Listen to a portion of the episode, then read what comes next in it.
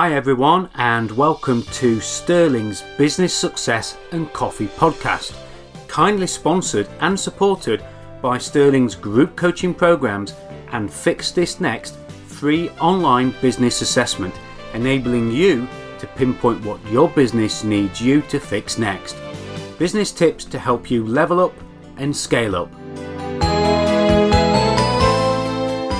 Everyone, Simon here again from Sterling Coaching, and welcome to this podcast episode in which I'm joined by Paul Ward of Blacktop Coaching. And Paul is an executive coach and trainer. After spending many years working with a dynamic range of people in the retail sector, which is a difficult sector at the moment as we face all these lockdowns, Paul chose to follow his passion for developing people and teams and started his journey to becoming a personal development and executive coach. Neuro linguistic programming, NLP, for the rest of us who can't quite say that, has been a fundamental part of his journey. And after being introduced to NLP whilst on a program for aspiring managers in the retail industry. And I think many of us get introduced through to NLP through some kind of program that we're on. So uh, good to hear more about that later on, perhaps, Paul. But using NLP, uh, he now helps understand the way others do things, the way that they do, really ignited a curiosity in Paul that did that lasts until this day.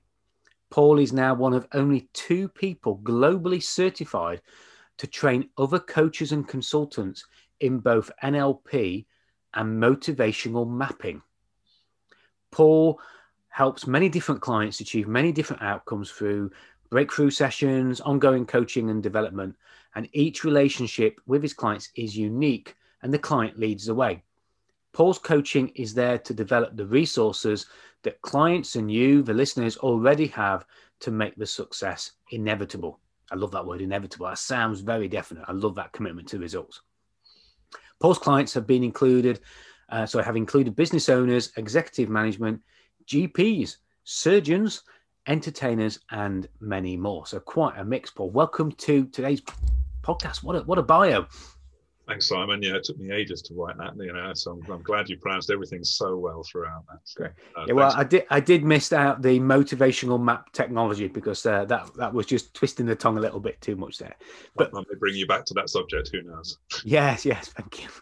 So, thank you for being on today's podcast. I've got to ask a first question before we get into the drinks, and I touched on it when I was introducing bio.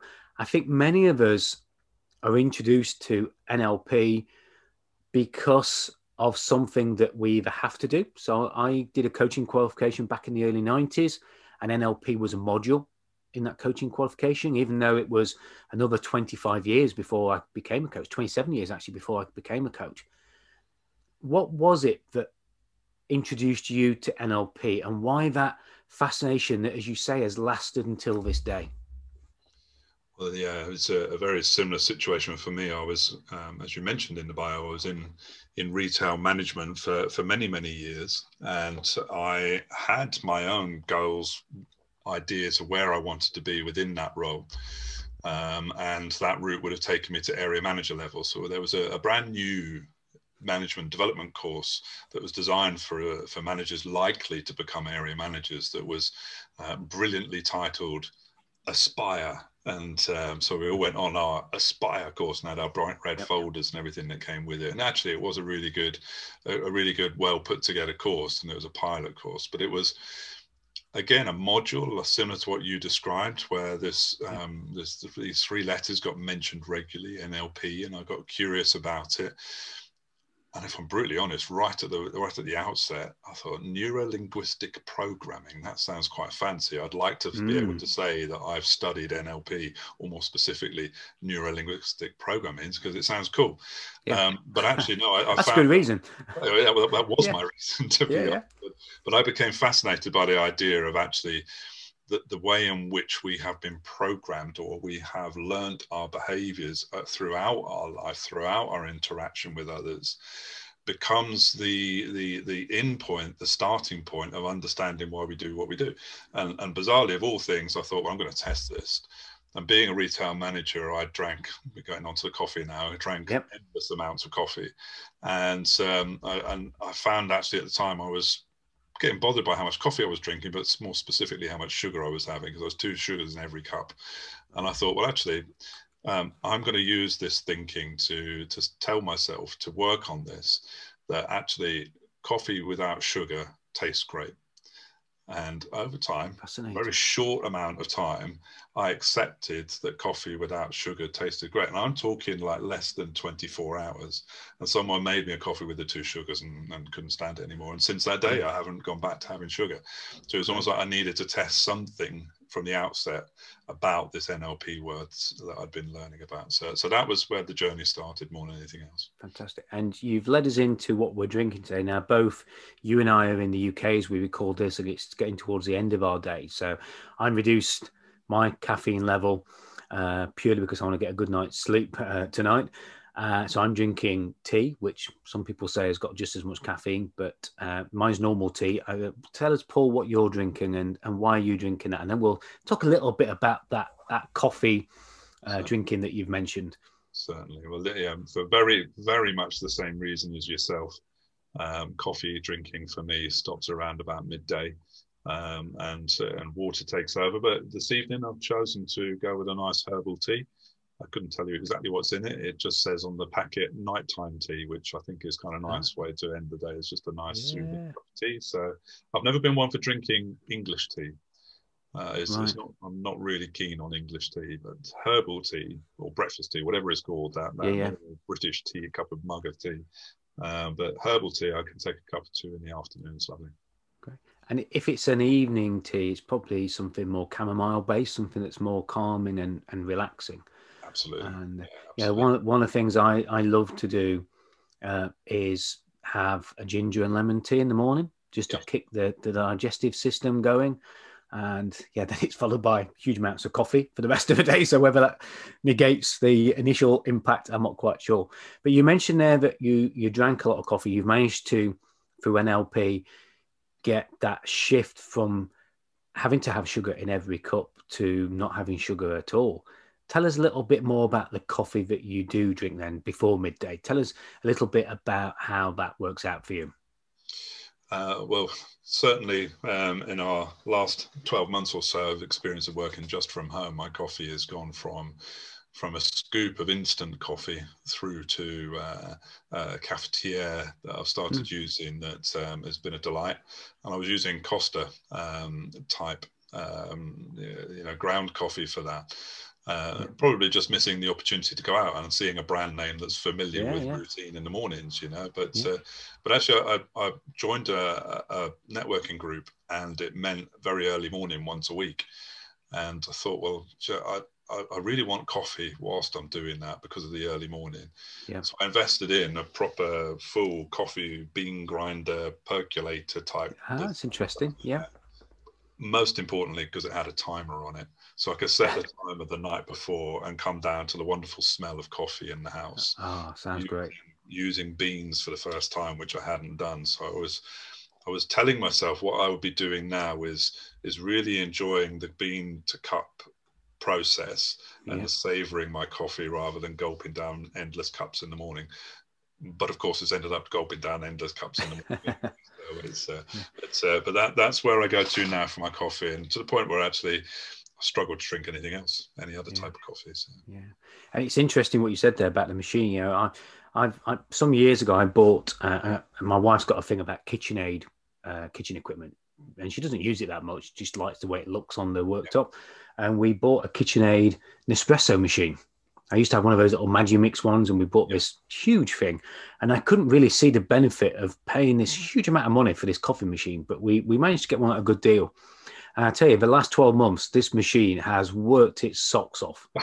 Uh, it, the pods it gets from ordering boxes of pods off of Amazon, uh, and it's great. And for for the Starbucks fans like me, yeah, we'll forgive you for mentioning uh, Costa Coffee, but but but the the sale of coffee machines apparently has been one of those booming sectors, um, and a lot of these pods and a lot of these, you know, capsule machines have done so well, as well as the traditional machines that you're talking about have been bean to cup.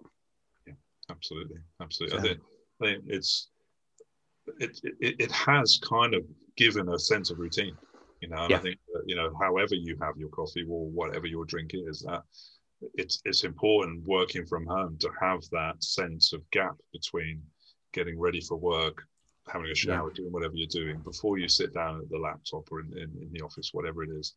That you you have that, that there's a there's a gap between the two. You, yeah. Whatever your routine is, it's important to have that. Yeah. So. And, and I think you touched on something there, and obviously behaviour is uh, one of the things that uh, you you've talked about. But it's hanging on to that little bit of going out. So, you know, um, I've got a Starbucks cup. You know, I buy the Starbucks coffee before the lockdown. I bought very little Starbucks coffee for home because I went out and had Starbucks. I had Starbucks when I met clients. Didn't need to drink it at home. So it is that anchor, isn't it, to that freedom that we we all crave for of getting back to that normal of being able to go out and have a coffee. And of course, you and I can't at the moment. We might be able to very soon. But you know, I know there will be people listening to this in other parts of the world that face longer lockdowns, but some who have had very little lockdown. I was talking to some guys in Australia who were going to watch football this weekend, you know, with 70,000 other people, you know, uh, great. So, so what's, what's your favorite coffee? Is there a particular favorite coffee or a particular way that you like to drink your coffee other than without sugar? Yeah, um, I'm afraid that, that my, uh, my my coffee styles don't get much more adventurous than that. I'm a I, I, I, recall first having a black coffee when I was about 14. Because again, there's a bit of a pattern here. I thought it was cool, um, yeah. so I thought, well, I'll have it without uh, without milk, and it kind of stuck. And um, that's pretty much how I've taken my coffee ever since, without milk. Now, the challenge with with having that as your preferred method of, of of, of, coffee preparation is that you see endless lists of the different types of coffee, lattes, yeah. and cappuccinos, and everything else. But because I'm not a big fan of having milk in my drinks, black coffee is pretty much where it is. So a basic yeah. americano when I go into a coffee shop. Um, it's actually all I, am I'm, I'm perfectly happy with a black americano uh, and it suits me absolutely fine and i very rarely go off off track with that it's pretty much plain and simple that's all it is well, I love the seasonal drinks. So having a gingerbread latte at Christmas, pumpkin spice latte at uh, you know Halloween. But I, I agree with you. You know, my favourite from uh, you know we keep mentioning Starbucks and coffee. Open to sponsorship of this podcast if you're open. But uh, when I go into Starbucks, very often and most of the time, I just ask for a filter coffee, and people don't realise that Starbucks do filter coffee in UK terms for about one pound sixty. You can get a huge mug of filter coffee for one pound sixty. And the reason I drink it, not not to be cool, but I find that black coffee stays warmer longer. Yeah. yeah. You know, you get these lattes and flat whites, and by the time you sat down with it, it's going cold. Where the filter coffee black just stays warm for, for such a long time. So yeah, we all have our reasons, don't we? Absolutely. And I must add that um, I, I I thought it would make me look cool. It doesn't mean to say that I succeeded. Good point. Good point. So thinking about your your business and yeah the the bio we gave about the NLP, executive coaching, uh, management, working with those GPs, surgeons, uh, and that uh, we get you out of the way so I can read it there. Motivational map technology. What's been the latest or most significant thing that you've actually worked on and fixed in your business? Most significant thing for me, without a doubt, is um, I actually re- changed my brand name. I had brand exercise all the way through lockdown. I saw it as a, as a great opportunity to to really consider where I'm at and what my offer is as a, as a coach. Because, of course, so many different coaches helping so many different people in so many different yeah. environments. It's, it's, it is a challenge to stand out. And I thought, well, actually, what, what was I representing? And uh, I took a long, hard look at my own values because mm. what's really important to me is as I'm working with a client or with a team of people or training, um, that actually what I present in myself is actually who I present on my branding, on my social media, and everything else. Right. And I didn't feel what I had previously did that. It was almost I was um, I'd, I'd set my business up originally where I felt that I was presenting what I felt was yeah. what was wanting to be received. So it was wonderful to go through that that process with uh, with a guy I was working with to really understand what it is that I represent, how I want to put myself out there, and by doing that, um, the brand itself is now uh, pretty much doing what I want it to do. So that when I talk to people, um, and they see my branding, we're connecting in a completely different way than what I was before, which sounds utterly bizarre that a brand change can do that. Yeah. But I'm very, very passionate about music. I'm very, very passionate about alternative music in particular. And so I I, I want to turn up as that authentic individual, and that's how I want to help my clients to be able to be the best version of them on their terms. Yeah. So, so the whole branding exercise really helped me focus in on that as to what's important to me and also what I want to help my clients achieve. So, where does the black top come into that then? Um, there's three reasons for black top. Um, the first is um, perhaps the most obvious when you see me up, up in the training room, I yeah. tend to nearly always wear black, so I'm always with a black top. Okay, yeah. um, so so that's that's a dead simple one, but actually that wasn't the reason, but that just fitted in quite nicely. Uh, the second um, is a is a coaching analogy more than anything else, in the in using the spinning top, particularly like the Inception style spinning top, those lovely little metal cast spinning tops. Yeah. And I see the top as as my client. And my role as the coach is to get that momentum, to get that motivation, to get that individual spinning. Because, of course, when they start spinning those tops, there's a subtle wobble to them.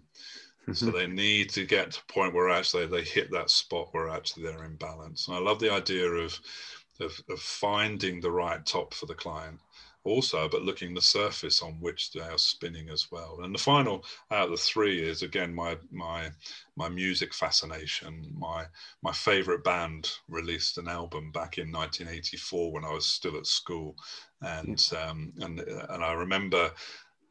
I'm not sure I should be admitting this, this, here, but I remember writing on the desks, on the wooden desks at school. Don't worry, there'll be no teachers from the school listening to this, I'm sure. Um, but I used to be writing the lyrics and the artwork on the, on the desk, and the album was called The Top. So, ah, so it's connecting okay. back to my youth and my, my interest in music and and carrying that with me all the way through. So three yeah. three mean to me certainly three meaningful reasons behind my brand, which was the yeah. important part about it. Yeah, and uh, I think it's the reason the brand works for you is one, it's striking you know, and for listeners, you can't see the the banner that's up behind Paul here, but I can, and it's very striking. If they connect with you on LinkedIn, they'll they'll see that. It's very clear, it's very memorable, which I think is really important. Transferable is also important, mm. but also the way you've just explained the reason behind it. It's that backstory, isn't it, that also helps people connect, and I think that's really important. Yeah, it's it, interesting. Not long after I did the brand change. I was talking to a client um, who was going through a personal breakthrough himself, where he he was breaking through a barrier of presenting himself in the way he felt most comfortable. Um, and we were talking about a way in which he could develop his brand. And I mm. said to him that my branding here, if you know, then you know. In other words, if yeah. you know the background of where my my um, my branding comes from, it's linked to when I was younger and um, used to go to a gig and people yeah. would hand out handmade flyers at the end to look like that. So, so it's it's really I can see it instantly what it means to me and to other people. And thank you for the feedback. That you know, it's striking. Yeah, it's certainly meant to be memorable, and most importantly, if I'm being brutally honest, I'm hoping it connects with people who recognize it and have a similar passion in life yeah. as I have. Yeah, because I may not agree on their musical taste. I accept that. Yeah. music snob. But if you've got a passion that you follow, I think that that's a driver for a lot of people, whether that's football, golf, horse riding, whatever it is, to share your passion openly, I think is really important. Yeah. And I think for all the listeners here, you know, I think that's a really important thing you've said there because we should all be working with clients that we love working with. And one of the ways we can love working with them is because they are, you know, to use that cliche, people like us. You know, we like people that are like ourselves, and we've got to be a little bit careful with that statement. Uh, I understand that, and there'll be some people cringing as I said that. But if I was going to spend, and this is a question that uh, comes up in a book that I read some time ago called The Pumpkin Plan by Mike Michalowicz, and he talks about uh, being stranded on a desert island with a client. And yeah, I'm sure that what you've just said there, any client that you work with would be one that you would be happy to spend some time stranded on a desert island with because you'd have things to talk about. You'd have commonality, wouldn't you? You'd be able to strike up a conversation. You'd feel that there is some synergy between the two. And I think for all of us listening to this, that what Paul said there is really, really important. That get get people who buy into that that identity like you. Yeah, I, I, I 100% agree. And it was interesting when I had my previous website, my headshots, as you know, we call them headshots, but the, the photographs that are on there, I had yeah. a suit. Uh, wasn't wearing a tie, but I did have a suit and smart yep. shirt and all that stuff. And then uh, my new images, uh, um, I'd, I'd, actually ask a, a, local photographer. I said, "Can you do black and white and grainy?" And she said, me, uh, "She said I'm, I can't wait." She said, "No one normally asks me for that stuff." So, yeah. so I did that, and then I had some feedback from someone who looked at my previous website and my current website, and they said to me, "Well, it's great." Um, and they asked me a really insightful question, um, and they said to me, "By not wearing a suit in your new website." Mm. Are you concerned in any way that those those business owners who prefer that sort of thing might overlook you? And I looked them straight in the face and I said, "Well, I hope they do." You know, for yes. the exact reason you've just described. Yeah. Because yeah. nothing against those people. It's just my type of client I want to work with aren't in any way bothered by by that stuff. Yeah, so yeah. it's uh, um, getting the message across. It's interesting you say that, and yeah, I had an associate coach who worked uh, for me for some some months, and in the initial stages, uh, he was very much a tie person and buttoned up, tie right up, and he won't mind me saying it. it was uh, he's actually been a guest on the podcast, Tony. And the first uh, sales presentation we went into with this, with his huge multi-million pound company, told him to take his tie off, and he was like, "Oh no, no, I can't," you know. So take the tie off, um, and he did. And I used to have a hot tub business, and I remember having a salesman that uh, was a friend of mine who I was helping out, give him some work, and he turned up to sell hot tubs at a garden centre. We were in shorts and polo shirts. He turned up in a, a suit with a typical salesperson, yeah. uh, pink shirt, white collar, you know, tie, and he couldn't work out why all day he sold nothing. Yet we were selling huge amounts of hot tubs. So, yeah, I think sometimes you've got to dress to the to the prospects. But I, you know, I love the way that you've stepped out there and you're attracting the people that you want to work with, aren't you, by being like that? And that's great. Absolutely. And, and there definitely has been a shift. So, I've got I've got to ask the question just so I can keep saying it motivational map technology. What's all that about then? Excellent, excellent. Well, uh, motivational maps. Let's keep it with that and lose the technology. Yep. Okay. Motivational maps. It's a it's a wonderful tool. Actually, it's just turned this last week or so. It's just turned 15 since it was first uh, its first inception by mm-hmm. a guy called James Sale down in Bournemouth and it's uh, it's essentially a tool that does something that, that no others does. It measures motivation. So we have our personality type questionnaires, our Myers Briggs disc, etc. That are hugely insightful.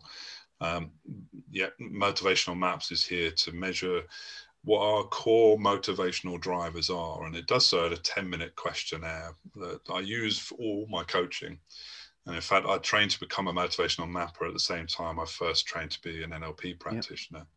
So I use it um, because it, it helps me work with the client to help them in which way their energy is currently flowing. So if they are, are, um, are, maybe a lot of people right now. You mentioned the difficulties in retail, for example. So so some two years ago, uh, we would have said retail's a tough business to be in, yeah. but it's always going to be there. Now, hmm. based on the news with John Lewis in the last couple of days or so, you know, there's big, big environments now not there anymore. So those people two years ago would have been heavily motivated, perhaps by by um, money uh, to achieve yeah. targets, maybe by um, by learning and developing to grow to their next level, as I was on my Aspire course. But probably security and stability would have been quite low down in their list because the shops are always going to be there. Now, mm-hmm. through this process of the last 12 months, if we'd done a motivational map at that first outset and recently, then security and stability would probably be very high up their list. So that's the beautiful thing about motivational maps as compared to most other personality type questionnaires is that there's a flow that's connected to energy. Yeah so that you you may find that you are highly motivated in one area now but when your life circumstances or your business or your career circumstances change so does your motivation. So. Mm. And, and you're right there because you know I had a client uh, just the other day and we were talking about disc profiles and Myers Briggs, and I was suggesting I'm doing an appraisal of him next week actually because he's the MD and there's nobody else to appraise him, so I'm appraising him. Although his staff have done a 360 degree appraisal for, to give to me to give to him, but he said, "Well, I, I, don't really want to do this profile thing." He said, "I did one ten years ago; it won't have changed." But it's, and I think it will have changed. I know it will because he's developed as a person, but it won't have changed as much as his motivation because, you know, he's recently gone through a potential acquisition of his business, and that would have changed his motivation significantly. But so I'm interested that it's very dynamic, isn't it? Then the motivational map. Absolutely, because it, it's the classic for a business owner is to have two motivators towards the top of their results. And, and the names we give them names. There's nine different motivators. We have the director motivator, which pretty much does what it says on t- on the tin. Yeah. You, as a business owner, you grow your business, and you are in control. You are the owner of the business, and nothing happens without you knowing about it. But uh, the reason most people set up a business is to have the freedom to set up my own business. So the spirit motivator is very close, and we often see that as conflict with business owners that actually they want to be away and spending time on holiday with the family or on the golf course, but yeah. they're reluctant to let go of the control because they are also equally motivated by being the boss of the business. Yeah. But it's then using that as a coaching conversation to explain, well, actually, as you grow older and get closer to retirement, are you going to want more or less freedom? And the answer is nearly always going to be, I want more freedom. hope, yeah. Therefore, we've got to look at how, through coaching, work on how we can start letting go of that that almost need to stay in control. That actually, it's a good thing to relinquish that in order to get more of what you want. Yeah. Do you find? I mean, you listed there, you know, executive managers, GPs, surgeons, entertainers, and, and many more people you work with.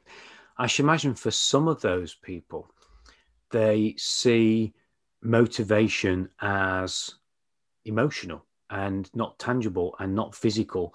So that you know, with people's behavior, that's always a difficult thing to get people one to accept and two to make a change with. You know, what would you suggest to the listeners, perhaps who are either seeing themselves in that trap or seeing some members of, of their team in that trap?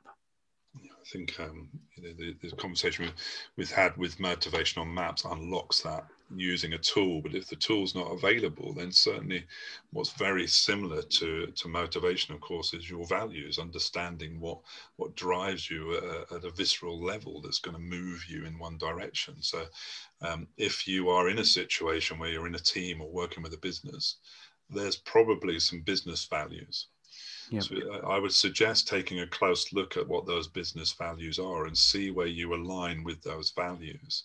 And if there's a mismatch, trying to explore what's going on there. Is that something that we can do some work with, or is it something that over time is just going to grow to be a bigger divide? Because that will only bring discomfort if we yeah. allow that to happen. So, but certainly with business owners, uh, I've worked with business owners, I'm sure you have, in that they've managed to get somebody in to explore the business values, what the yeah. company values are. Yet they've not spent the time to look at their own personal values. Yeah.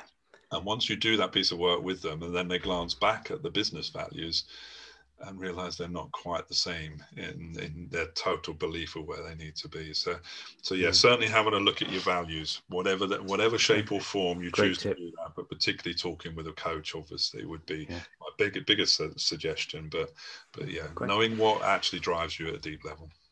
Now, many of the listeners to this will be coaches and consultants as it happens. Um, and you mentioned here in your bio that I didn't read out that obviously you help other coaches and consultants use this this tool. So, yeah, I can go online and I can get clients to do disc profiles, or I can buy credits from one of the providers. How do the listeners, particularly those coaches and consultants that are listening to this, how do they get in touch with you to find out more about the use of these motivational maps?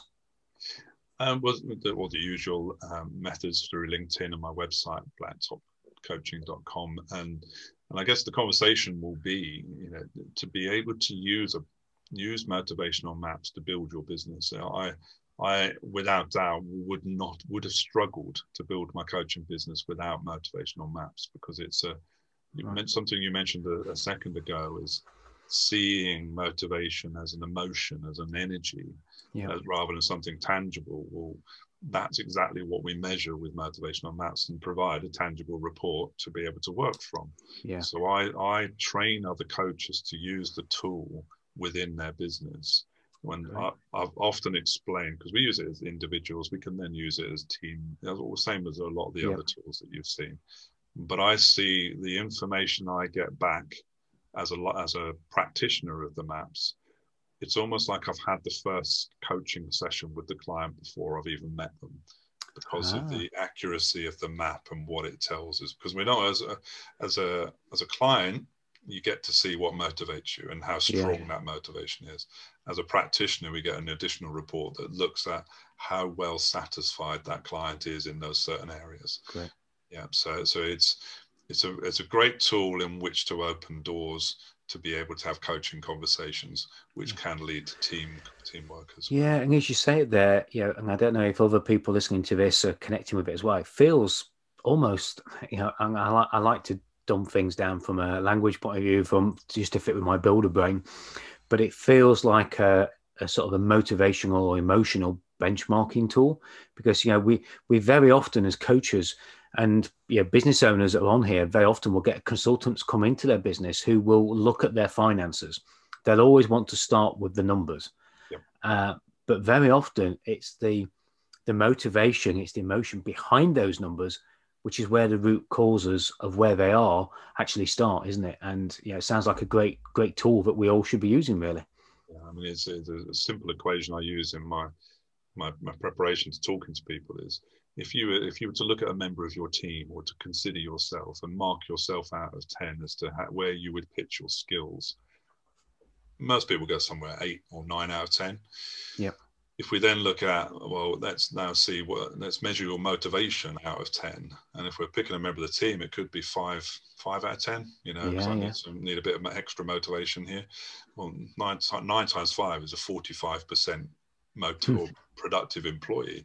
So yeah. instead of looking back at retraining um, and, and looking at that end, we need to look at the motivational aspect. How can we make this individual feel more motivated yeah. so we can then actually put the skills into action? And that's where the difference is, I think. Great. Tell us a little bit about the the training you've done on NLP in Thailand, and, and not so much the, the NLP side of it, perhaps. And of course, you can tell us a little bit but why Thailand? You know, why why go halfway around the world to training in something that I'm sure there probably are people in the UK that can do? Well, ultimately in NLP, one of the techniques is reframing. So let me reframe that. I okay, a, yeah. I had an opportunity to go train. Good flip. I went for it. Yeah. Uh, yeah. It, it's almost as simple as that. But uh, the the guy that trained me um, in Thailand, sadly not with us anymore, but a guy called Bruce Farrow, and and he um, he loved training in in Thailand in in, in that area and um, had done so for 10 years uh, once a year and done trainer trainer.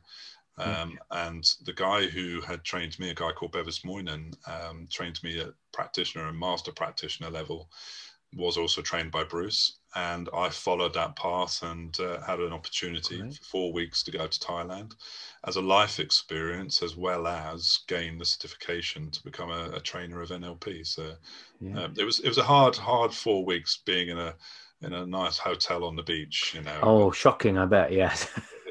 but it, it, was it was an intense course, six days out of seven training. Yeah. Um, but it was more about what I loved about it was as an opportunity to practice one of the presuppositions of NLP and one that's familiar to many people. No such thing as failure, only feedback. So my whole four weeks was about being on stage. It was less testing my knowledge of NLP, although that was part of it, mm-hmm. but pushing myself into my ability to to train my ability uh, my ability to be on stage to be able to engage with a group of people for because our courses are seven days long I need to be able to engage with energy for seven days. Yeah, that's quite an achievement. Yeah, great fun though. Yeah. Great fun. Yeah, and it's interesting. You know, I used to be uh, involved in motorcycle racing, and I used to try and pick racers somewhere in the world where I really wanted to have that life experience. So I've been to Kuala Lumpur to watch motorbike racing, various places in Spain. So yeah, if you can give it a reason that feels business-like or uh, purposeful, but yeah, bolt it onto a life experience, then I'm I'm all with that. So that's great. Yeah. So, if you could give the listeners one tip, one thing that they can take away that they can do something with from this podcast, what would you share with them, Paul? I think um, I think when I just come back to that authentic thinking that I've that track that, that I've always believed that you know it's important to be authentic, but perhaps have got in my own way of actually delivering that for myself. So I think that's one thing I would invite people to just to spend some time that when you when we say out loud, yeah, I'm authentic, I'm being true to myself, to really stop, consider what that really means. And if you were able to present the real you at any time, whether that's in your business world, your relationship, in your in your life generally, to consider what is the authentic version of me. And and it sounds like a simple thing to do, but I think we, we get mm. so caught up in in being what we think we should be yeah. almost and i think social media has a big effect on that and i think that you know we compare ourselves all the time one of my favorite quotes is comparison is the thief of joy and i think well actually we could, we could let go of comparison and just simply look at what it is that we've already got to offer then i think that will go a long way and and then your next step whether that is yeah. building your own coaching business, continuing as a coach or or as a business owner, or you're in a career at the moment and you want to change. You know, just yeah. go for what it is that you think is the right thing for you. Just so I can remember it, and I've run out of room on my post-it note of writing things down. So you know, I've written down there. I think it's really important for us to get out of the way of our uh, of being authentic. Because very often it is ourselves that's getting away. I'm going to ask you to expand on that a little bit more before we go on to the final question. But just give us that quote again, because I love that quote. Comparison is the what? Comparison is the thief of joy. The I think it was Roosevelt who came out with that quote. I'll have to look that up myself now, but it's. Yeah, uh, I'm going to write that down. Yeah, comparison is the thief of joy. There, listeners, you you've had it. So if you're comparing yourself to other business owners, perhaps you know we're doing a lot of networking at the moment, perhaps, uh, and we're looking at ways that other people are reacting yeah, comparison is the thief of joy, and it certainly gets in the way of that being authentic, doesn't it? And people are buying authentic at the moment, aren't they? You know, there's so much noise out there. So, if you could say to somebody the first step to take to get out of that that way of being authentic, what what would be a good first step to take? Know, what what could the listeners do? I think um, I think a simple exercise I've undertaken myself recently is just to to write a list down of all the things that you think you you should be and what you should have and then take a moment and then on a separate sheet or on another side just then start writing down the things that you want and mm. notice the difference between the two and i've been discussing that word should quite a lot with other coaches this week yeah. and, and becoming very very aware when i'm using the word myself but yeah. just just to uh, maybe just that's that's the nugget to take away just notice how often you say should yeah and if you could change that to i will or i am yeah it's simple linguistics but ultimately it's it's setting a different intention of where you want to end up so yeah. stop shoulding all over yourself and then actually go and do. You know. Yeah, and I, and I remember going on my first Unleash the Power Within with Tony Robbins, and you know we had a whole afternoon, and that was his big thing: stop shoulding all over yourselves. yeah, yeah absolutely, absolutely. And then you go out and do the firewalk, which is great. Yeah, yeah. One thing you shouldn't do though is run on the yeah. firewalk. Yeah, steady, steady walk. so, and I think that's great, and and a great tip to do that list of shoulds, what you, you feel you should be doing compared to what you want to be doing. So, listeners, if you take just one thing, and I think we've got two or three, four things to take away from today, uh, as well as you know successes in the inevitable and that that measuring that motivation. Take away that list, that list of shoulds against wants, and have a look at it and examine yourself and be aware. Definitely. So, Paul, as we're both sat here in the UK in a lockdown. Looking forward to the 12th of April when we can start drinking outside and meeting people a little bit more freely. And this, I think, this weekend, isn't it? We can actually meet people after this weekend in our gardens and yep. up to six people, etc. But thinking about where your next drink's going to be, whether it's the coffee, whether it's the herbal tea, perhaps it's even a cocktail, I don't know. But where is the dream location of that next drink. Describe it to us uh, that dream location. I'm just going back.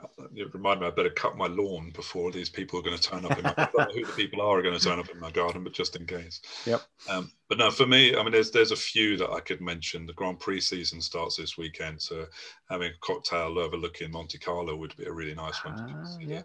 Um, uh, um, I was uh, up Table Mountain in my early 20s, and that's a wonderful place to be. But I think to answer your question tonight, I think that, that what I would if I could have the dream drink next, it would be standing in a field with a nice cold beer with the pyramid stage of Glastonbury in front of me, just as we're going into the Saturday night and the main headline band of my favourite band. And that would be perfect for me. Fantastic. Well, actually, I've got a client. I was on a call with him just earlier today, and he's doing the event geo mapping for Glastonbury next year. Wow. So he's already working with them of where, because he sorts out where all the stages go and you know where people flow and where people go in and out. So uh, I think they've realised over the years that there's a lot of chaos of getting in and out of Glastonbury. So they've appointed him for the first time ever. He does a lot of Olympics and uh, Commonwealth Games. They've appointed him to look at the flow of people and locations of things. So fingers crossed, it'll yeah. be a little bit better next year. If it's not, I'll direct it to the person to blame. Well, if he can, if he can design a little spot for me to have my beer, that'd be amazing. Yeah, I will get him to put it on the geo map. Definitely. Yeah. Awesome. Paul Ward's spot. So just remind people again, um, Paul Ward is how they can find you on on LinkedIn and just the business name again and perhaps the website. Give us those details again. Sure. Yeah. So as you say, Paul Ward on LinkedIn. Uh, the website or the business name, first of all, Blacktop Coaching funnily enough, the website is blacktopcoaching.com. Uh, but yeah, it's a, it's a, way of connecting with me with me through the website. Uh, but happy to, to make connections through LinkedIn. Be really grateful. Great. Well, I really do appreciate your time, as I do with all the guests, and anybody listening to these podcasts will always know how much I appreciate time. So thank you very much, and thank you for sharing some great things and giving us more of an in-depth view of not just the profile of people and the and the values, but the motivation behind those profiles and those values as well, and how, how to use that as a as a tool, and some great things about you know changing your brand and how that's worked out for you as well. So thank you very much. It's been an absolute pleasure. Well, I really enjoyed it. Thank you, Simon. And listeners, of course, this is part of my mission to help businesses around the globe become better aware, which we've certainly done, better educated. I certainly know I've taken two or three points away from Paul today, and we've talked about two things. We've talked about herbal tea and coffee as well. So double double whammy from Paul today. I strongly encourage you to connect with Paul, visit the website, have a look at what Paul offers, and find out more about how Paul uh, and perhaps some of the people he works with, some of the coaches that he coaches, can help you in your business and get that inevitable success. Another tongue twister you see there. Thank you very much, and I look forward to seeing you all on the next podcast. Bye for now.